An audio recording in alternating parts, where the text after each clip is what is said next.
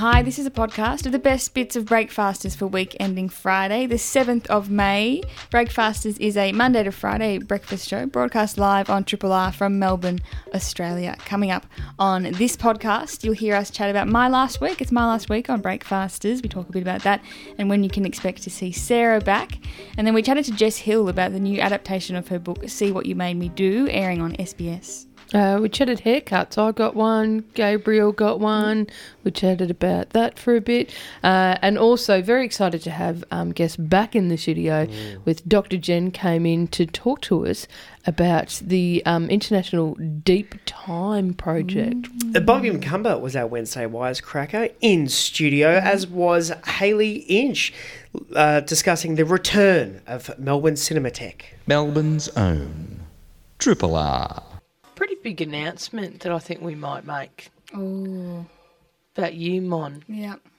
You're going to finish up with this. Yeah, I'm done. It's my last week on Breakfasters this week. I know people listening at home going, "Does that mean Smithy's coming back?" Yeah, that's Is the news I've all back? been waiting for. When's, but when's Smithy coming back?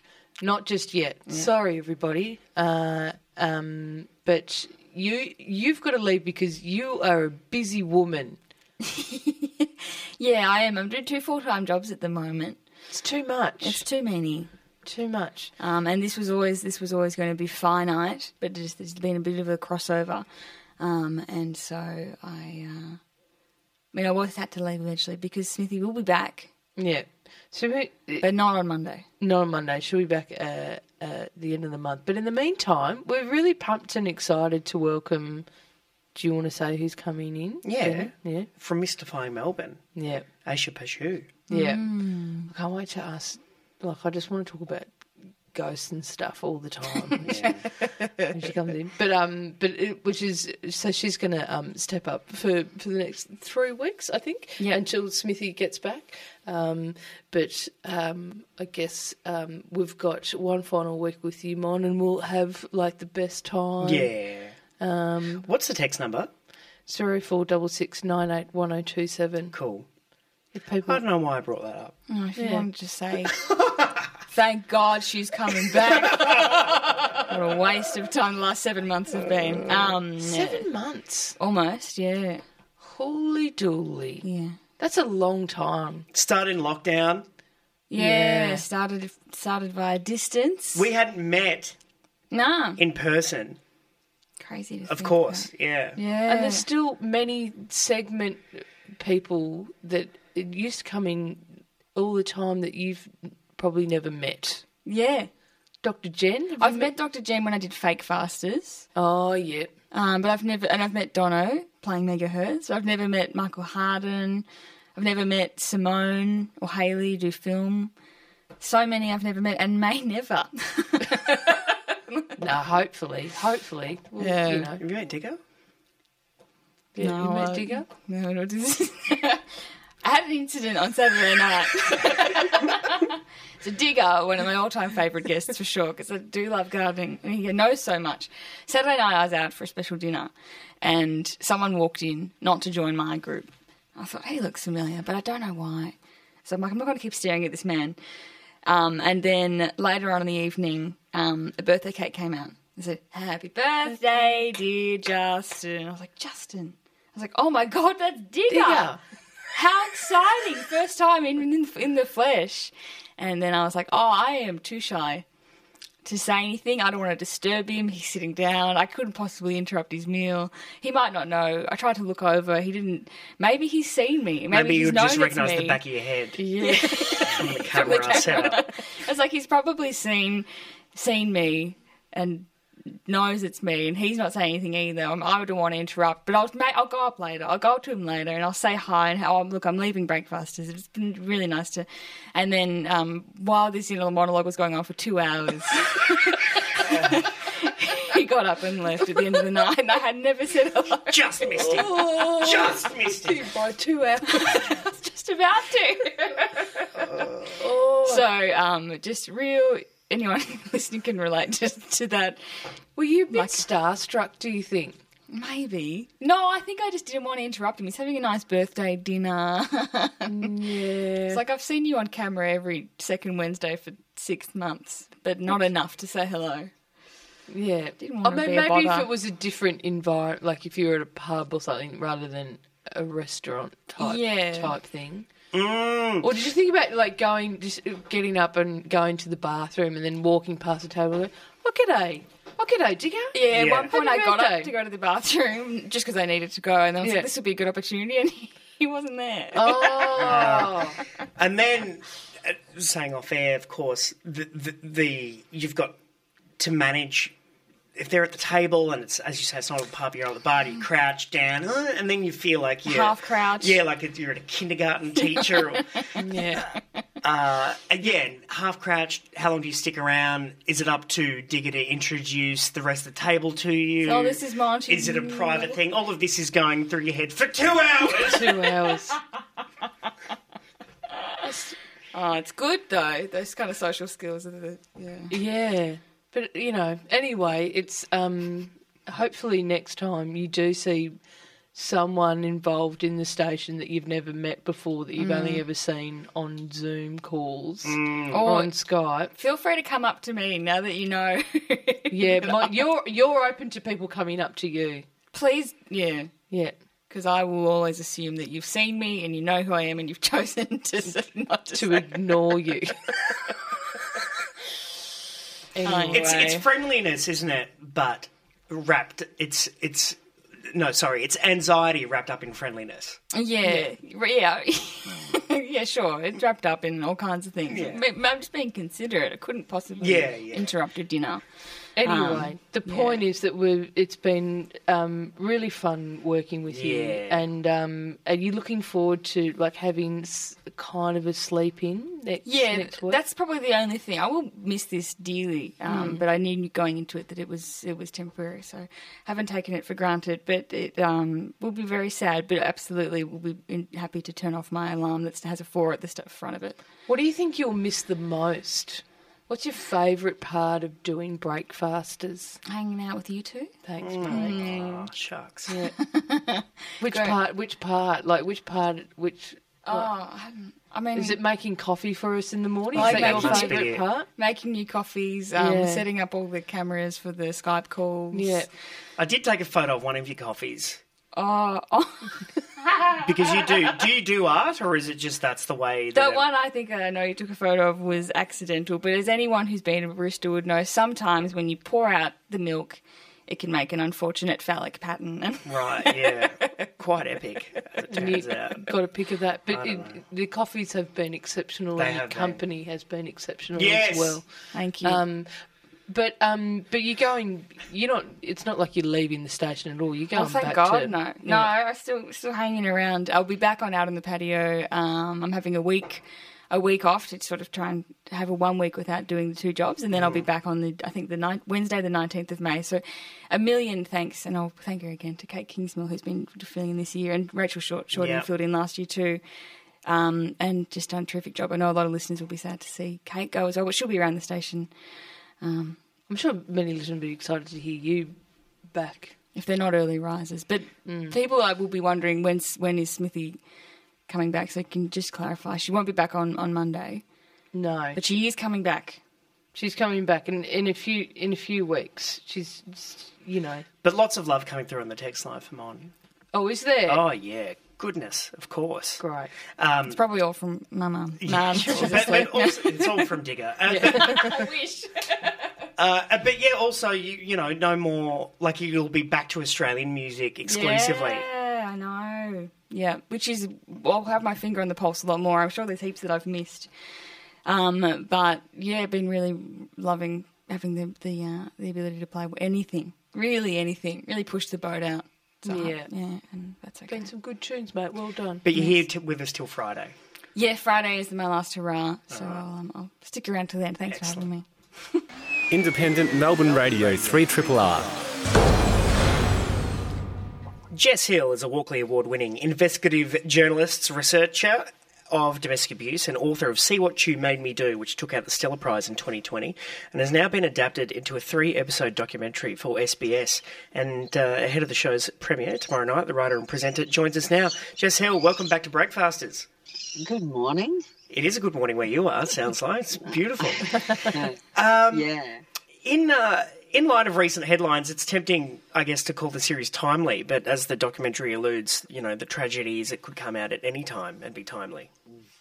Yeah, that's right. And look, you know, this has been a timely topic really um, since about 2014. Um, that's how long I've been working on it. And I remember I um, I was supposed to write my um, book that, that that has inspired this documentary. I wrote I was supposed to write it in six months, and I thought, oh God, if I don't get it out that quickly, you know, this topic will just go under because it's something about traumatic subjects. They really like to be forgotten. We like to forget them. We like to let go of it um, because it's hard to keep your attention on it. And um, it took me three and a half years to write it. But sure enough, when it came out, it was actually more timely than it would have been had I done it on deadline. Yay for me! um, but um, that's a that's a message to writers everywhere. Don't meet your deadlines. Um, so you know, so what I've learned is to like this is this is not a subject that's going away. In fact, it's just increasing its momentum. And uh, were you disturbed? Uh, you've written the book, and now you've it's adapted to the screen. In putting the show together, were you did you discover anything new that disturbed you, or was it a regurgitation in a way, or not? Um, it never feels like a regurgitation. I think when you're dealing with mostly new people's stories and, and new people's way of telling what's happened to them, um, I wasn't surprised by anything because you know I was about six years into reporting on this by the time we were filming, but I am always shocked. I'm always shocked when you're sitting in a room with someone like I was in, um, in the first episode. There's a woman who we called Deb, who had surveillance cameras in every room of her house, and a, and a husband she couldn't ask questions of. It was sounded like an incredibly dangerous situation, and she was trying to figure out how to leave with her kids, and she would have to just take a moment, whatever moment she could. And for me, I just couldn't believe he was sitting in a room with someone who was going to have to do that on their own. Um, who was going to have to face that, like the most, possibly the most dangerous moment of her life, with no one to support her, um, no protection, and that shocked me. Um, there are so many things I think that when you're when you're actually sitting in a room with the person going through it, that if you're not shocked by it, then you really have been in this too long.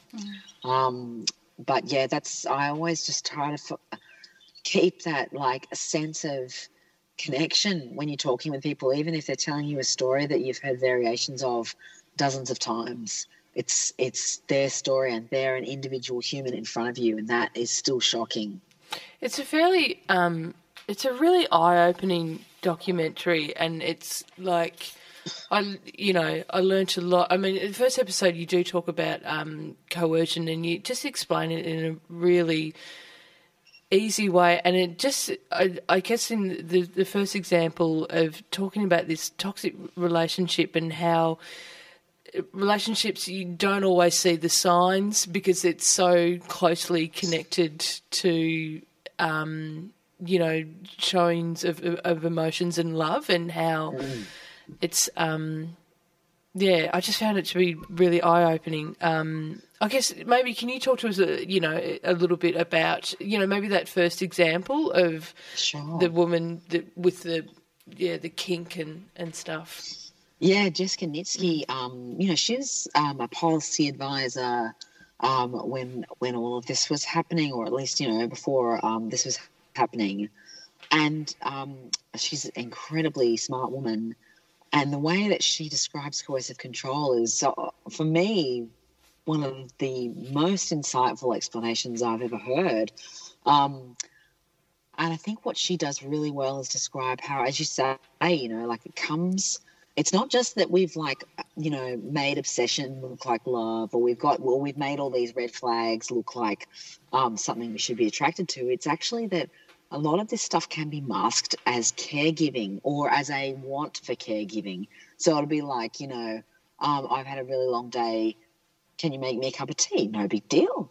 But then over time, that merges into I've had a really long time the day, make me a cup of tea, or drive me to work, or I want your car, I'm going to drive it to work. Um, I don't want you driving your car anymore. But it's it's like this very slow gradation. It doesn't start with orders.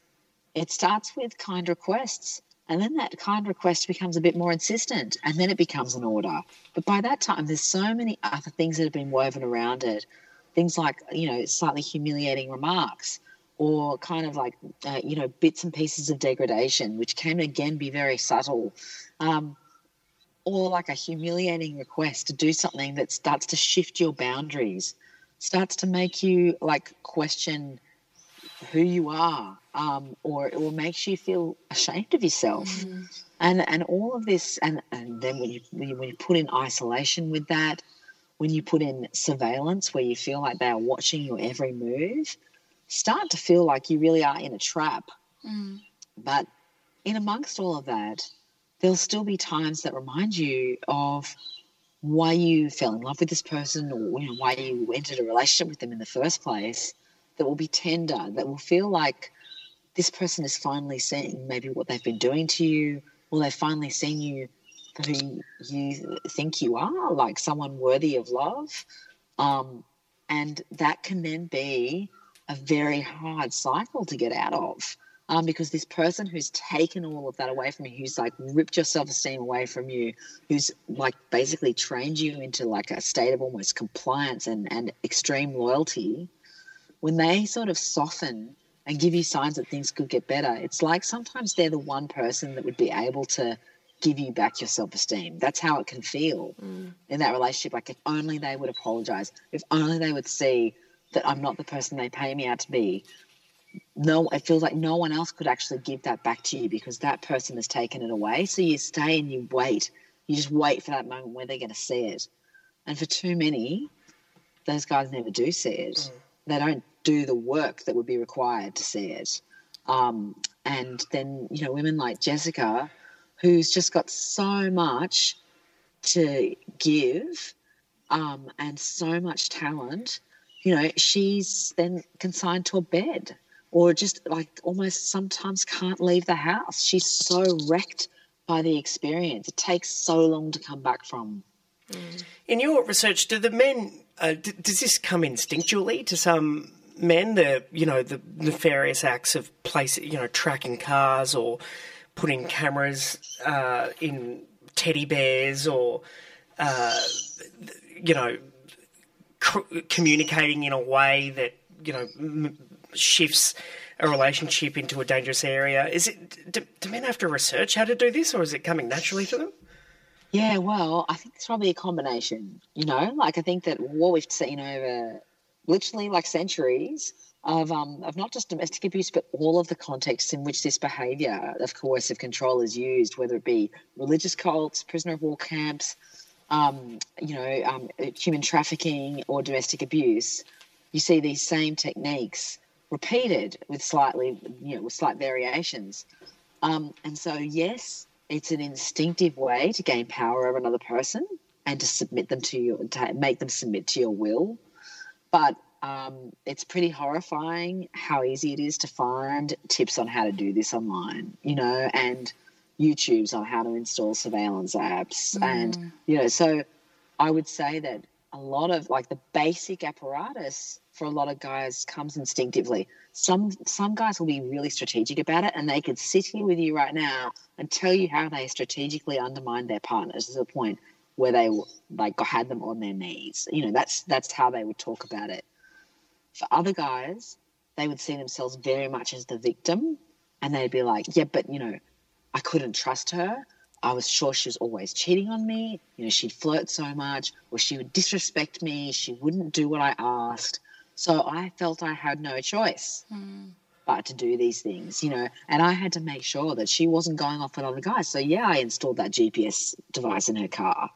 Um, whereas the strategic guy might be like, "Well, I always install GPS surveillance, you know, um, apps in the in the in the car, um, the devices, because that's what I do. I need to control my perimeter, and I have every right to do that."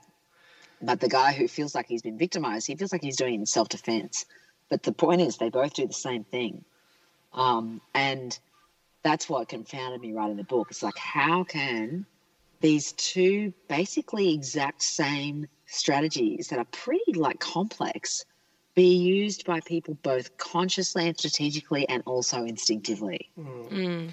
And with the protective group that you uh, you follow, and also you follow some domestic violence case workers, and there are safe rooms in shopping centres. Are we we're heading in the right direction? You also nominate Victoria as making important steps.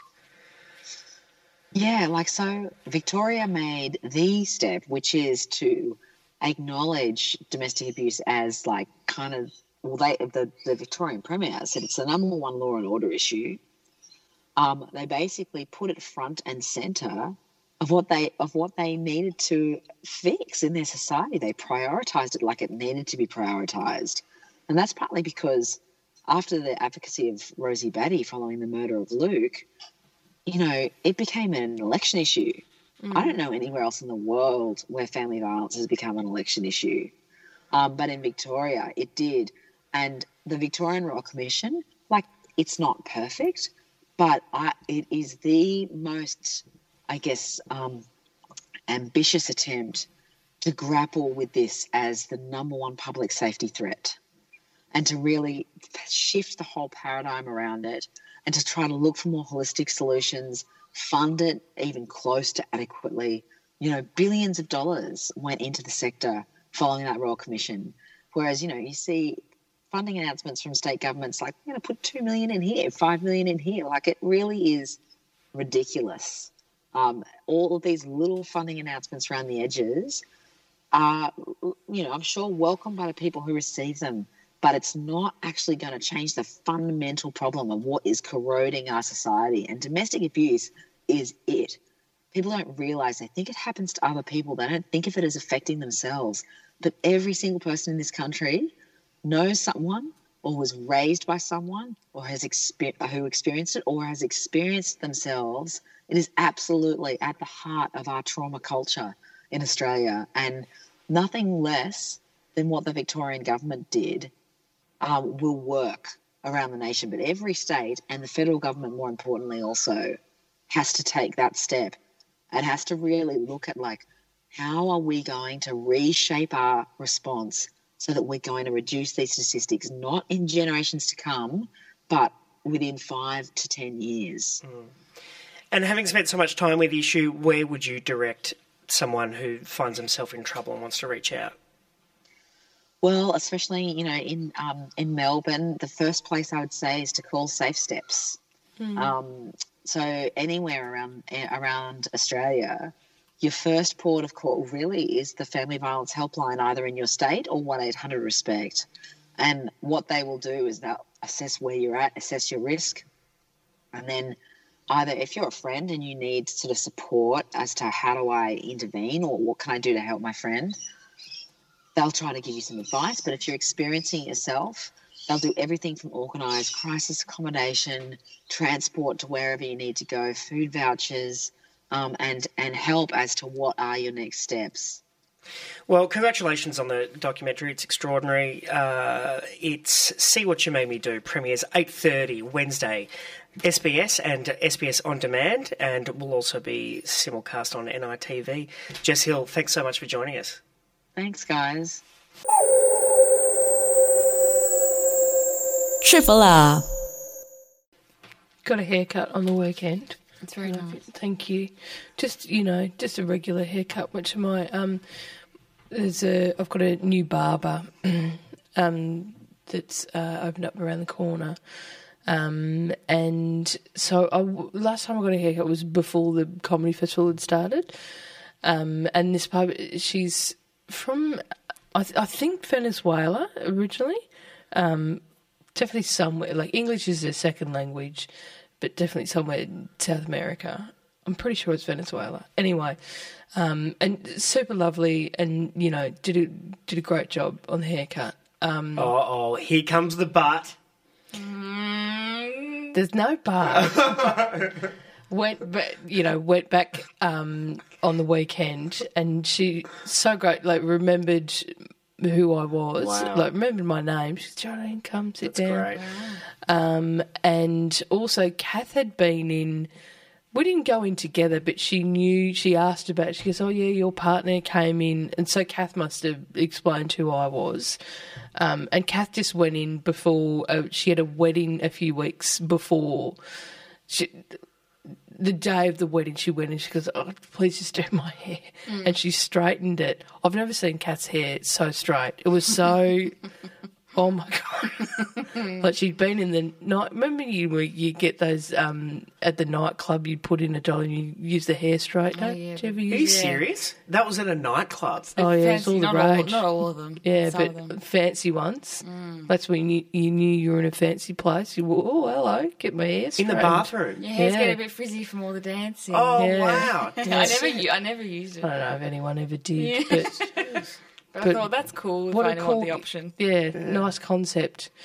Maybe put in some anyway. Um, just some, just have um, not a vending machine, but once I went to a um, there was I don't know a, a pub, and to the public the women's toilets just had a basket with sanitary items in there. Oh yeah, It's like oh, what a gift! yeah. I went to a wedding recently where they had all that kind of stuff in the bathroom. Mints, they had like hand cream.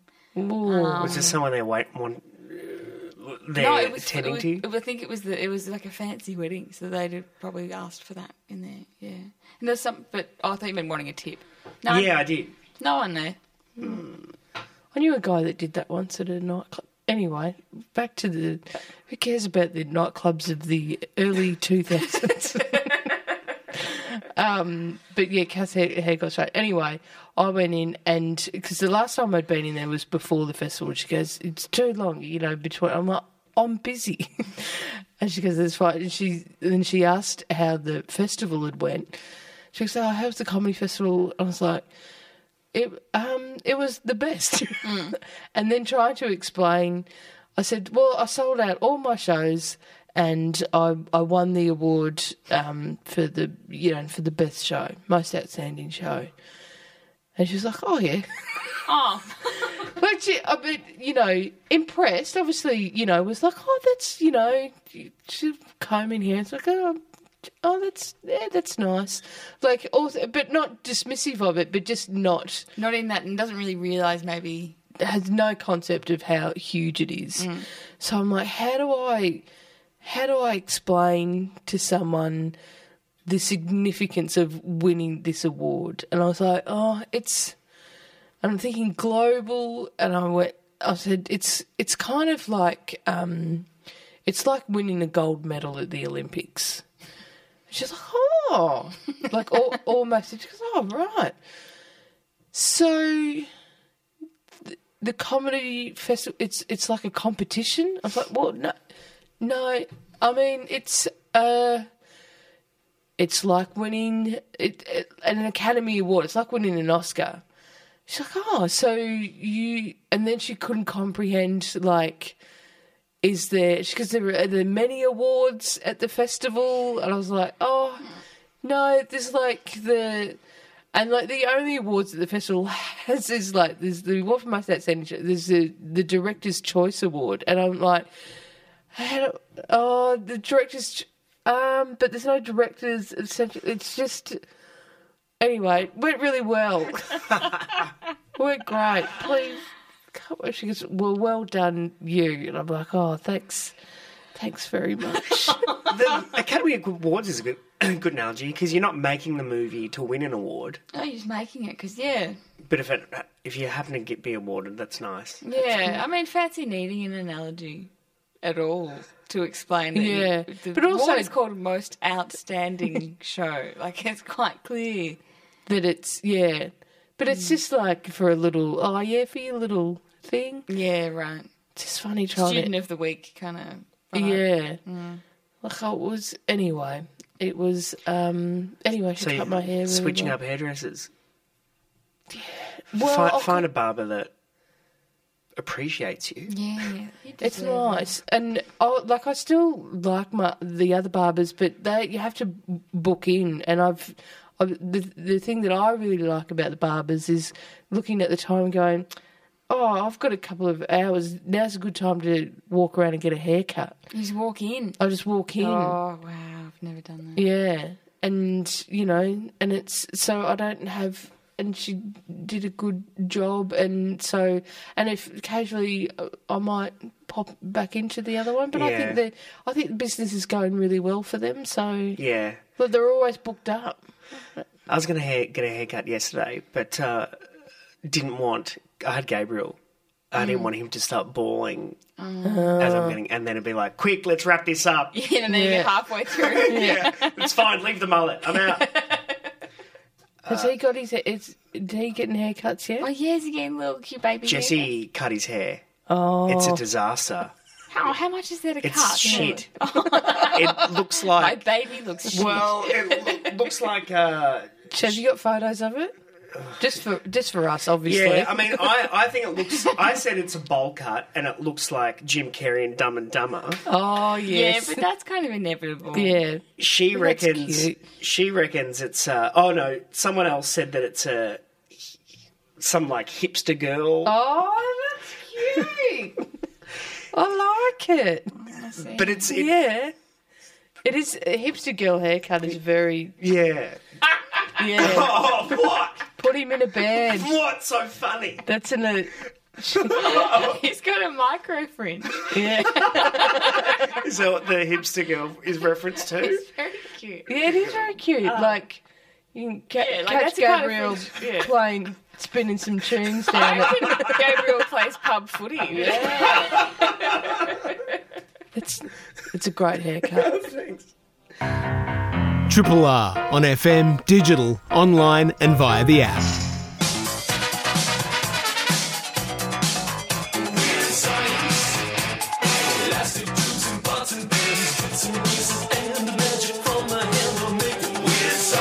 It's terribly exciting to say that after being unnaturally separated for over a year, Dr. Jenny's back in the studio for an IRL with science. You guys all look so much better in real life than on Not a screen. less grainy. Well, just a bit less flat. Yeah. God, I can't tell you, I was so excited coming in here this morning. My kids are like, What's going on, Mum? I'm like, I get to go to the studio. yeah, I counted 59 weeks. Wow. Amazing. It's a long time. It's a really long time. I, I was about to ask like, did you get up early? But you get up early every day anyway. So. Oh, look, I got up earlier because I was so excited. Woo. But yeah, I mean, it's a long time 59 weeks when it's sort of been my routine for quite a lot of years now to come in here every week. And, you know, sort of it's part of the my feeling of coming into the city and, you know, but not just going straight to work, coming here first. It's something I really enjoy. And then you know, it's just, I've been bereft. So bereft. Do, do you think it'll have an impact on the rest of your day? Uh, I'll just be jumping out of my, you know, out of my socks for joy of having seen But you, it's, Daniel. it, it is, I think it's enlivening coming in. Oh, totally. Yeah, yeah. It just, I mean, we've all felt it, right? We can we can manage to have a decent conversation over a computer screen. It is possible, but it's so different. Oh, to completely. Yeah. Actually seeing you. It's a bit and- more draining as well. Yeah. And, I, and I find that teaching as well, teaching online. We've mm. worked, we've learned how to do it. I feel like the students are absolutely getting, you know, a great learning experience. We're giving it our all, but it's at the end of a day of teaching online, you just feel so tired. Whereas at the mm. end of a day of teaching face to face with students, you know, I'm pretty extroverted. I'm just on cloud nine because I'm so excited to meet Yeah. other Because You're people. feeding off them. And, yeah. It's a good experience.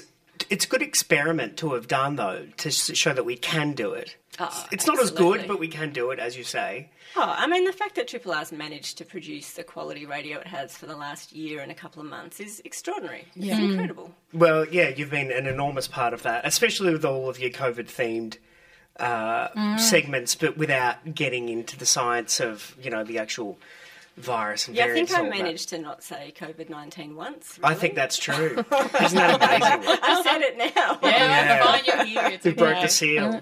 Uh, what's what's been on your mind this week? Okay, so how would you feel about being uh, uh, spending 40 days in a cave, 400 metres underground, no clocks, no natural light, and no contact of any description with the outside world with a group of strangers? I think that'd last 20 minutes. You don't have a choice. You're locked not. in. You can't leave. Oh, well, then, I- well, I don't know. I would not enjoy it. Yeah.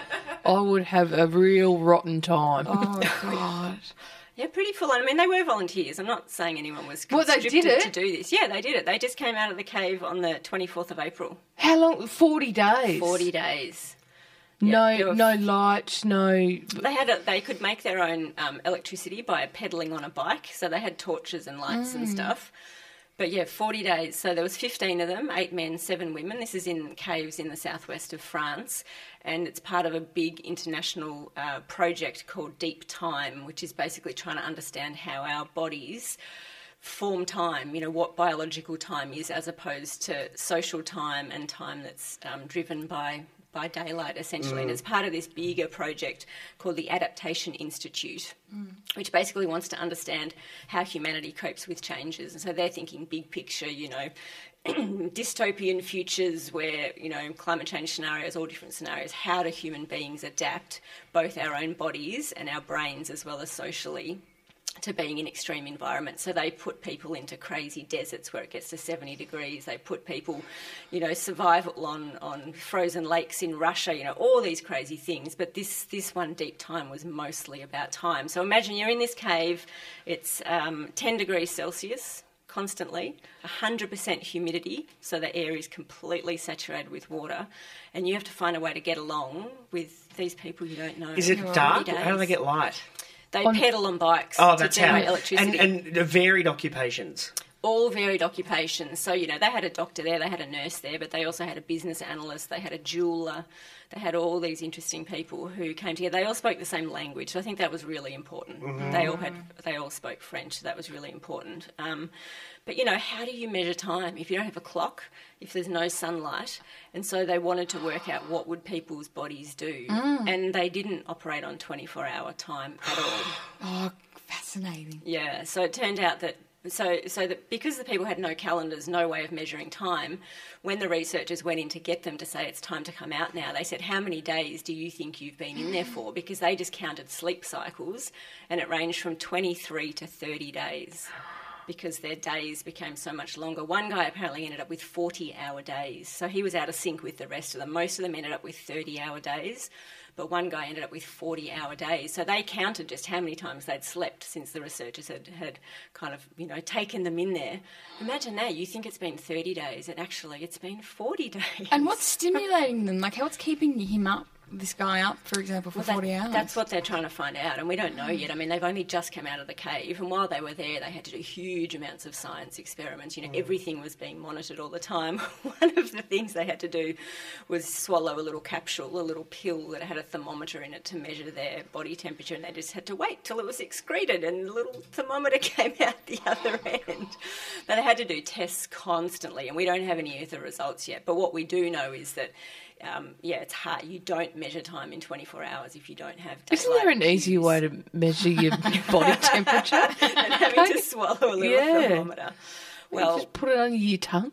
but that, there's there's pictures of them like going to bed with these electrodes all over their heads because they were measuring things. Like it sounds like they were absolute human guinea pigs. But that's one of the things that this adaptation institute. I spent lots of time trawling their website yesterday because I was trying to get a sense of how legit they were. They've got a mm. lot of funding, and their two main things is we test humans only. We don't ever do any testing of non-humans, and it always is in real life situations. So they're not interested in lab you know, lab kind of contrived situations. They want people to be out there in the world doing things. But the thing I found hard, I didn't find much information about was how the hell did they get along? Like when they come out, there's a video of them all emerging, and they've all got special glasses on because they haven't been in sunlight all that time.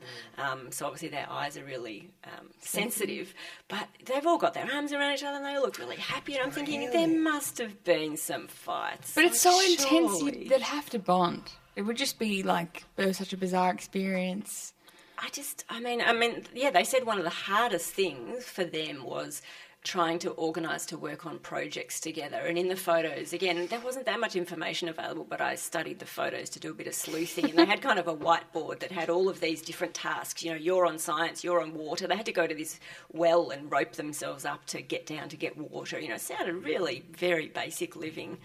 And so they had to do, you know, science stuff all the time. And they said uh, one of the hardest things was trying to work collaboratively and collectively on projects with no clock. How do you say when are we going to meet? if there's no way to measure, you know, after you've had a sleep, what if I'm going to sleep for 14 hours and you're going to sleep for six hours? That's not going to work to meet to do this project together. And what, what sort of how can we adapt this information? Is it? It sounds like it would be good training for extraterrestrial, you know, for living on a planet where the the sun goes down different time or whatever. That's that's one of their arguments that this is all really important information to understand about human bodies, how human bodies work, and human brains, because they had to do lots of cognitive tests. You know, do you become, do your reactions change? Do you find it harder to do maths as the longer you've been in there, all that sort of stuff? Their argument is we need this information if we're going to survive in a future planet where the world is really different through climate change, through sea level rise, through lack of food. We're going to have to move to other planets. We're going to have to survive long journeys. I mean, it, all it's all pretty scary when you read about it. Mm. And were there there were no cameras down there? No, they did. They had cameras, and they also the leader of the expedition, who's this crazy, unbelievably extreme adventurer guy. He recorded a whole lot of podcasts, but they were all in French, and sadly, I don't speak French, and there were no transcripts. So I'm like, that's not helping. I wanted to listen to him describe in real time. You know, we're down here today, and and you know, so and so's been fighting with so and so, and we need more food. You know, I wanted to hear the reality, the harsh reality, and I mm. couldn't access it sadly. So How do you French think- speakers, can you listen and send me Yeah. a transcript, Yeah, please? Give it a go. How do you think you would go? I mean, you're a morning person. You spend a lot of time in the dark, right? Like if you're up at what four in the morning, I have a light. It's really Does this thing got a light switch? mine? natural light. Oh, whatever. Look, I love nature. I think I'd find being in a dark, dank, kind of dusty place. It is dank, isn't it? 100% It's dank. humidity is It's- dank. And it's cold, 10 degrees. I think for me it would depend hugely on the other people. Mm. You know, if there were people who were not doing well and were struggling and were Oh, mentally yeah. not coping, I would find that really stressful because I'd want to fix it for them. And equally, if there were people who just whinged all the time, or I mean, they didn't. I couldn't find much information about how they selected. I was just going to ask, were there tests they had to do? I think they had to do lots of tests, and and partly for the science. You know, all of Mm. these kind of pre-tests on what your body's doing and how your brain works. Then when you're there, you have to do all this stuff, and then when you leave, apparently when they came out of the cave, they were immediately flown to Paris for tests. It's like it's like astronauts, you know. Yeah. they get out of their their spaceship and they immediately have to go to NASA headquarters to Mm. do tests. I mean, I guess it's just a different version. Instead of going up, it's 400 meters down. Yeah, and I wonder what bearing it, it has the fact that they were French, and if they were Austrian, if it would be different, or if they were Balinese. Absolutely, Culturally, and, it- and it raises questions if you tried to do it with a, in, in, in um, you know a group of people from different cultures. That would probably make it so much harder. Not just language, but you know mm. expectations around food and personal space and mm. privacy. I mean, I couldn't find anything about where they were using, you know, toilet facilities. Yeah, I don't was know- wondering that. I don't know how that worked. I don't know about washing. I mean, yeah, pretty pretty. So no one guessed how long correctly. No, no one recognised that it had been 40 days, and interestingly, two thirds of them said that they would like to have spent longer. they were sad when the researchers came Oh. because they would have liked more time there. Bizarre. But I wondered if that could be pandemic related. Like, I wondered if just being totally shut off, because France has been really badly hit Yeah. by COVID 19. I wondered if there was a bit of, you know, an, an influence there that they're like, actually, it was really nice to have no idea how bad the state of the world was for those 40 days. Like, it's, it was really good to be cut off. And one woman said, I'm going to avoid turning my phone back on. I don't really want to re engage with kind of social media and stuff. So I can, I can understand that. And I also wonder how long they were told it might be, because if Yep. that affects you, if you think it's indeterminate, you know, Yeah. you'd go nuts. Yeah, absolutely. So I hope that a lot of research comes out because I've got so many questions. about it. Yeah. So oh, what, they didn't know how long they were going down there for at the start. Well, I found two different stories about that, so I'm not sure. One said they were told it would be 40 days, and another article said they, they didn't know. But I can't imagine people would agree to it if they didn't know. I mean, they must have had some ballpark, right? You're not going to agree to something if there's a chance they're going to leave you down there for a year. Some Yeah. care, yeah, surely. oh, amazing. Can't well, comprehend it. yeah. Look, we're right up against the news. Yeah. Um, Dr. Jen, See it's ya. just yeah, it's Bye. it's phenomenal to see you, uh, and well, let's keep doing it. Oh, it's a date. Triple R. We're joined in studio and bearing gifts by our Wednesday wisecracker Bobby Macumber. Morning, Bobby. Good morning, everyone. That was the best almond morning. croissant I've ever had. So good. It was like I was like, oh, I'm gonna I'm gonna do a fasting day today. Uh, now, No way. not. Screw that. treat. Yeah, sweet treats in the morning. Hello. Hey, I should have got more. That was so big. I thought two was enough, but no. No, No, no, you got more enough. than enough. Thank you very much. You did good. Uh, what's news in your world? Um, so I'm getting married at the end of the year, which is exciting. congratulations. Doing a lot of wedding prep and stuff, which can be fun and also a little bit annoying. Um, but wedding dress shopping is something that I'm not a big fan of. Yeah. Like, just the whole, I, I, I don't know, a day of shopping and just getting in and out of dresses. It's just Where do you I go? Can't think of anything worse. Is that Armadale? Is that a major strip? Oh, Where that's Probably. fancy. There's Sydney the wedding Road. belt on Sydney, on Sydney Road. Wedding belt. Yeah, there's that as well. I, I actually I live near Moonee Ponds, Essendon, and so there are like ten bridal shops Right. in one corner, like near Puckle hmm. Street. But I went to one of them. That was more than enough for one hour with a couple of friends. Can I ask you, because I, I have to get into this process soon as well. Oh, yes? Did you have to book? Yeah, Stupid. yeah. Not you, the system. I'm so mad that I have to book to try on a dress that I definitely won't I, buy. yeah, I know, and that's a, and the, just the price of them are ridiculous. When I first um, put together a budget, because I'm one of those people for the wedding, I, I think I put a couple of hundred dollars. I think I said five hundred dollars for a wedding dress, but Yeah. they're like fifteen hundred. Apparently, is a good price for a dress, which is ridiculous. Anyway, um, and and sorry, but Mon, why won't you definitely buy? What? Because I want to hire a dress. I don't want to buy ah, one. yeah, yeah. Because I Yeah. think I, as I just, I'm never going to wear it again. Um, I don't care. I just want to look nice. Don't you want to put it in a wrap it in tissue paper, put it in a box in the attic, and then every again. like yeah, a couple of years later, you know, you'll have a daughter I'm like, oh, this is my, oh, I used to fit into this, and oh, Yeah, no, I don't want that. you don't want it. Sentimental with things, but not not clothes. Yeah, so I want to hire one, but it's very hard to do. Yeah, I know. I, I did the same thing when I was looking into it. Um, but yes, I, I went uh, dress shopping with a couple of mates. I booked my hour. And they said that we could bring champagne, so we bought champagne. Oh yeah, they're not going to cater for you. No, no, they're not. But then we got there and they're like, oh no, you can't drink that because of COVID in this space. But once you've finished shopping, you can sit in the foyer, which was like in the window, and drink your champagne there. Oh, I as well just drink it at home. so we didn't. Um, but I tried on dresses, and like the first dress that I tried on was like, oh, here we go. This is it. I'm done. Great. Um, but I went on to try on another 10 dresses just in case I found something else. yes. But it was the first dress. I just, I loved it. Um, my friends took a photo of it and I was like, I'm done. So I won't. Uh, we left and I got the details of the dress. I'm like, okay, I'll pay deposit later. Maybe I'll keep my options open, open. But I, I said to my bridesmaids, and we were all kind of not really people that would spend a whole day shopping. So I said, don't worry, this is it. Yeah. This is the one. Um, We're not doing this again. And they were wrapped. And then in March, I went to, so my partner's name is Abby, and her sister was getting married in Adelaide, um, Christy. And Christy was walking down the aisle. No. in your dress. in my dress. How dare she? There are thousands, thousands of dresses, and she was wearing my goddamn dress. Wow. I, ca- I like you look at the photos. Everyone looks stunned and everyone's happy, and I am just so ah. angry. I, I, I couldn't believe it. Like as she was coming towards me, I was like, "Oh, that's beautiful. That's that's that's really beautiful." That Would look good on me. that would look good. A couple size bigger. That'd be all right. Um, yeah. So, and she walked through and, and past me, and I was just like, "You have got to be kidding me!" But I didn't want to ruin the day for anything. My mm. partner mm. was a maid of honor. I was like, "Okay, well, I won't say anything. I don't want to ruin anything." I was emceeing, so I tried to keep a happy ah. face. And, but then, of course, after a couple of wines, I told a few of the family. yeah. Like, well, she's ruined my day. She's absolutely ruined my day.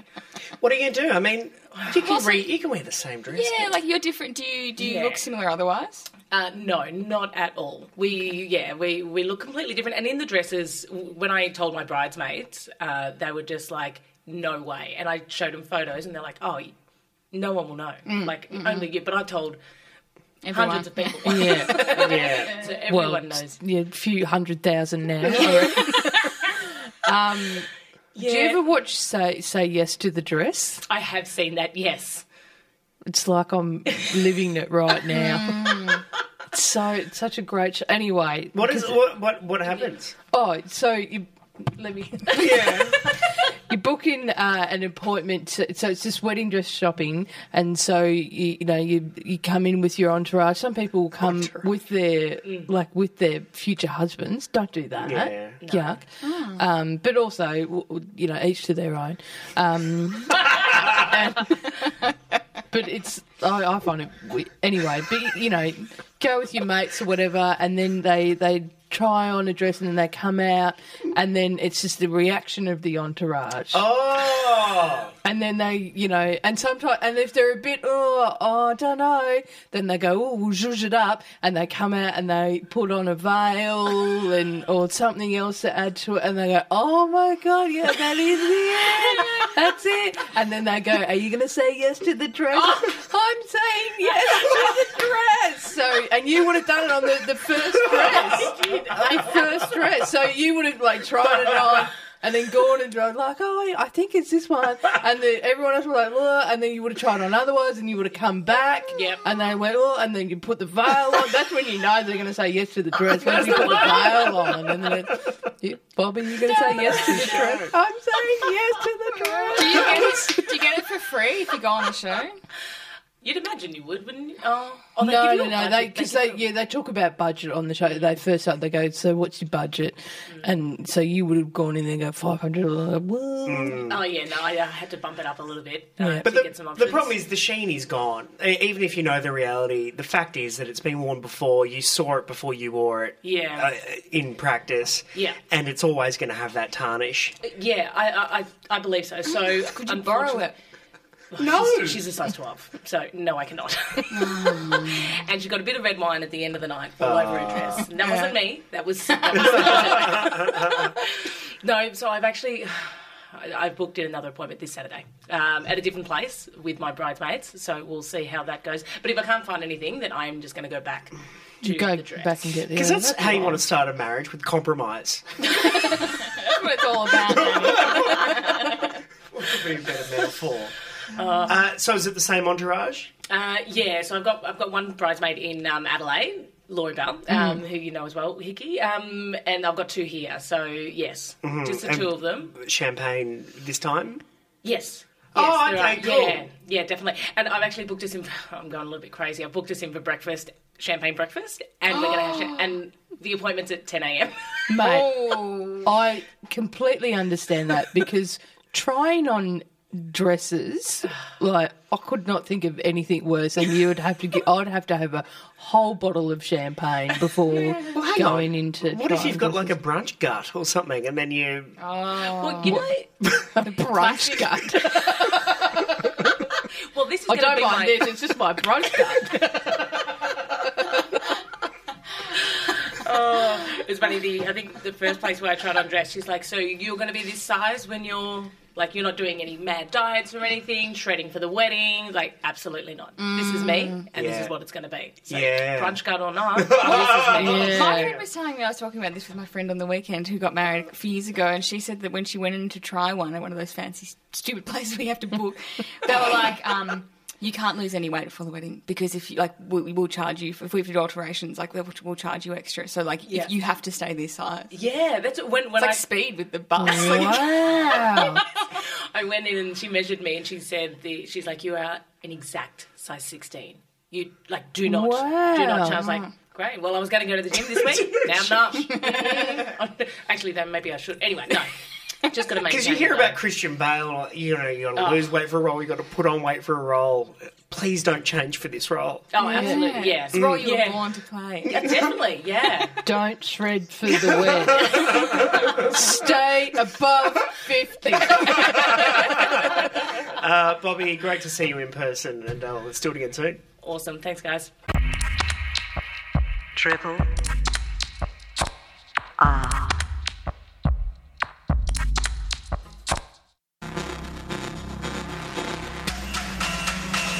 boom, boom.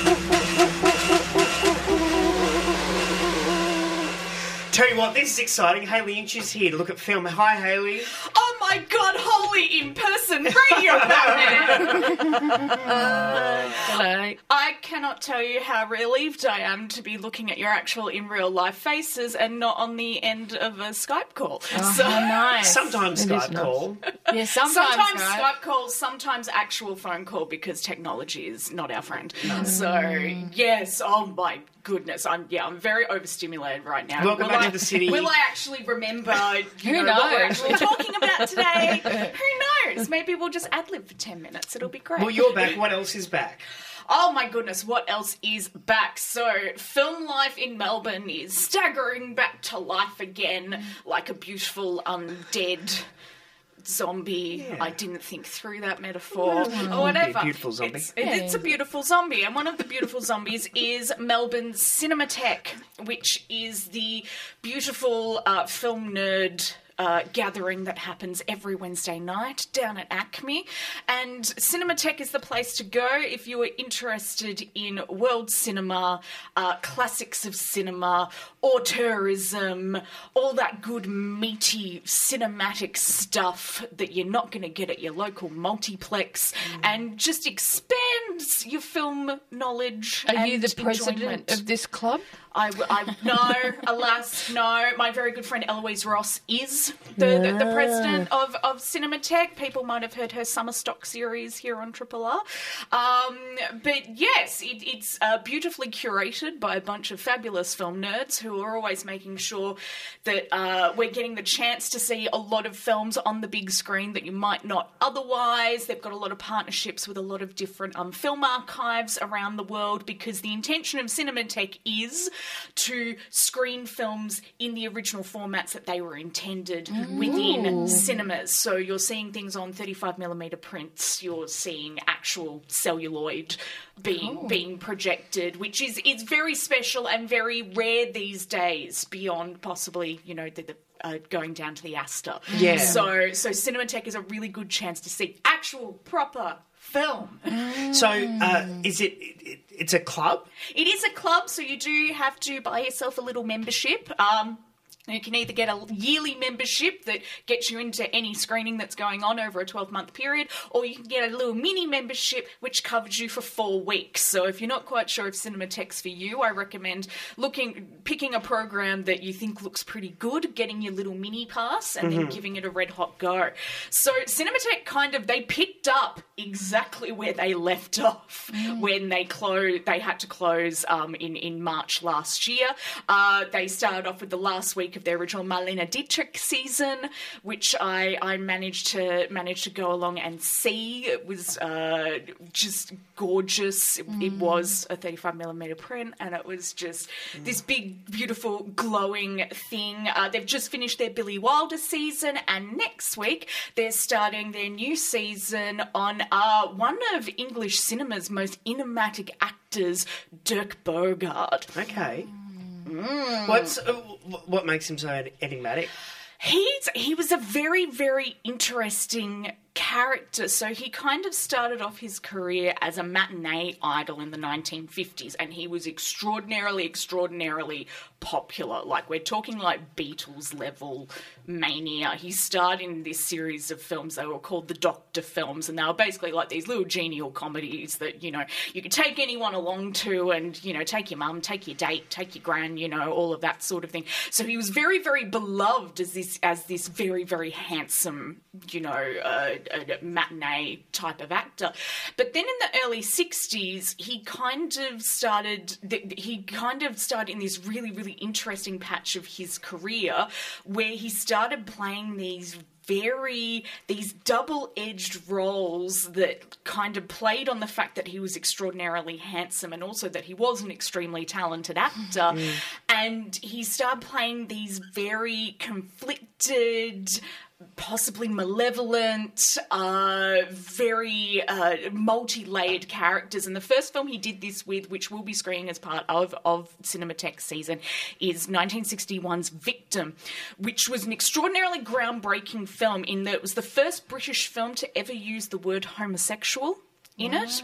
And it was about uh, Bogarde plays this man who is being blackmailed by somebody for the insinuation that he is possibly gay.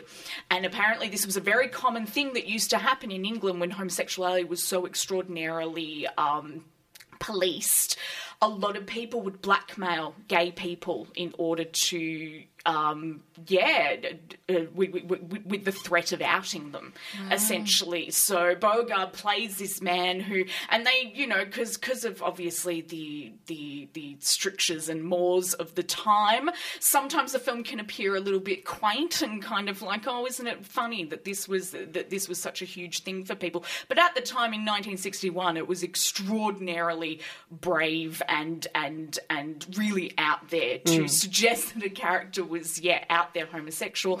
And it also reflects on Bogarde's own life in that he was never open about it during his lifetime but he himself was homosexual. Right. so it was actually even braver for him as a gay man to play a gay man on screen and totally muddle with his matinee idol, very heterosexually cast star persona image. And this film kind of launched him into the next two decades over the 60s and 70s, where he did a lot of European films which were just very wild and he he and, and they, these are the most celebrated of of his films. So there was also the servant in 1963 which is also part of of the cinematheque season where um, he plays this working class man barrett who infiltrates this uh, aristocratic young playboy's mansion as his manservant and then this psychosexual drama of power and sex then starts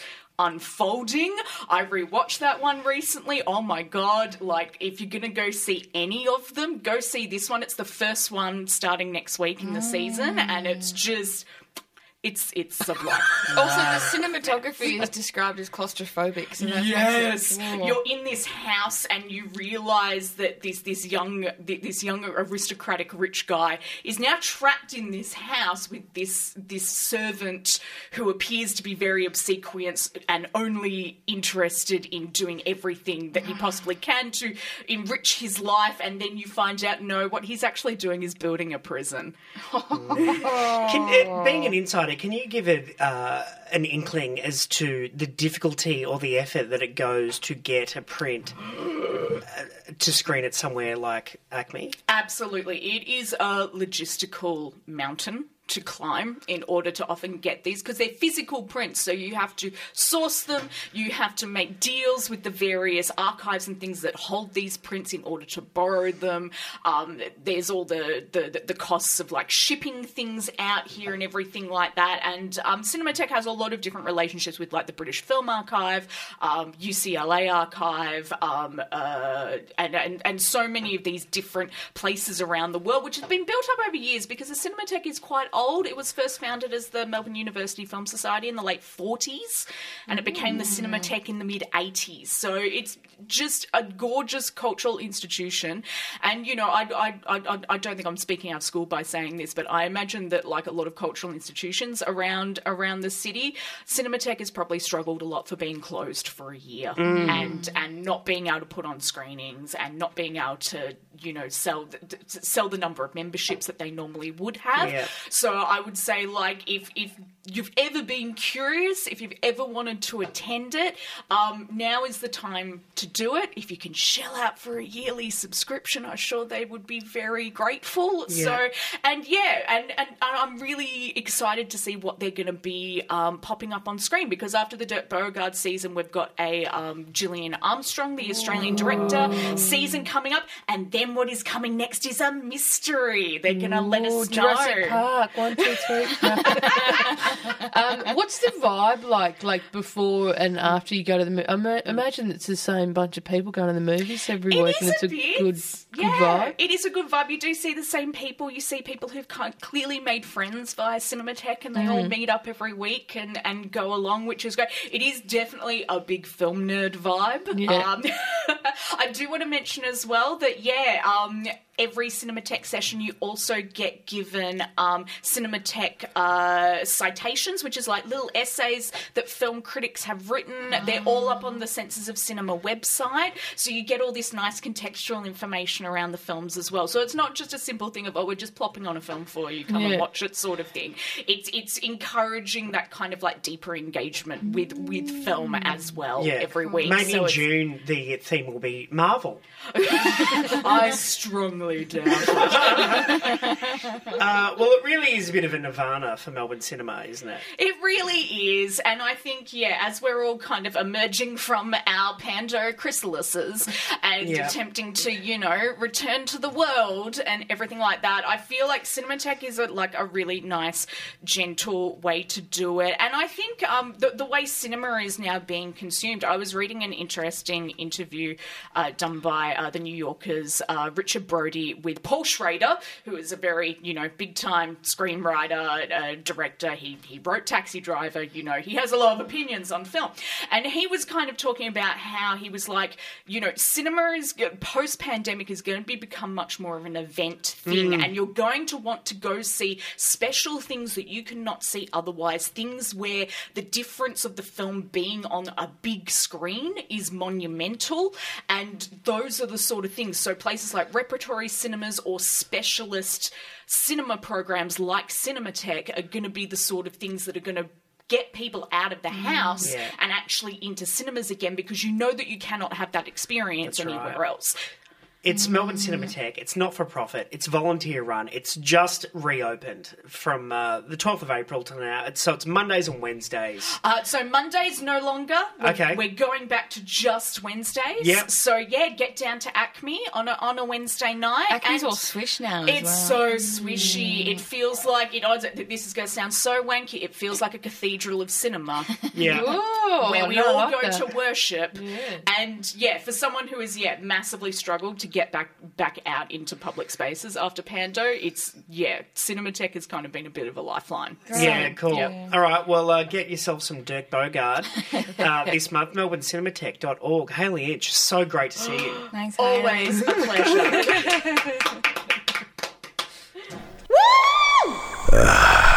That's right. Triple R.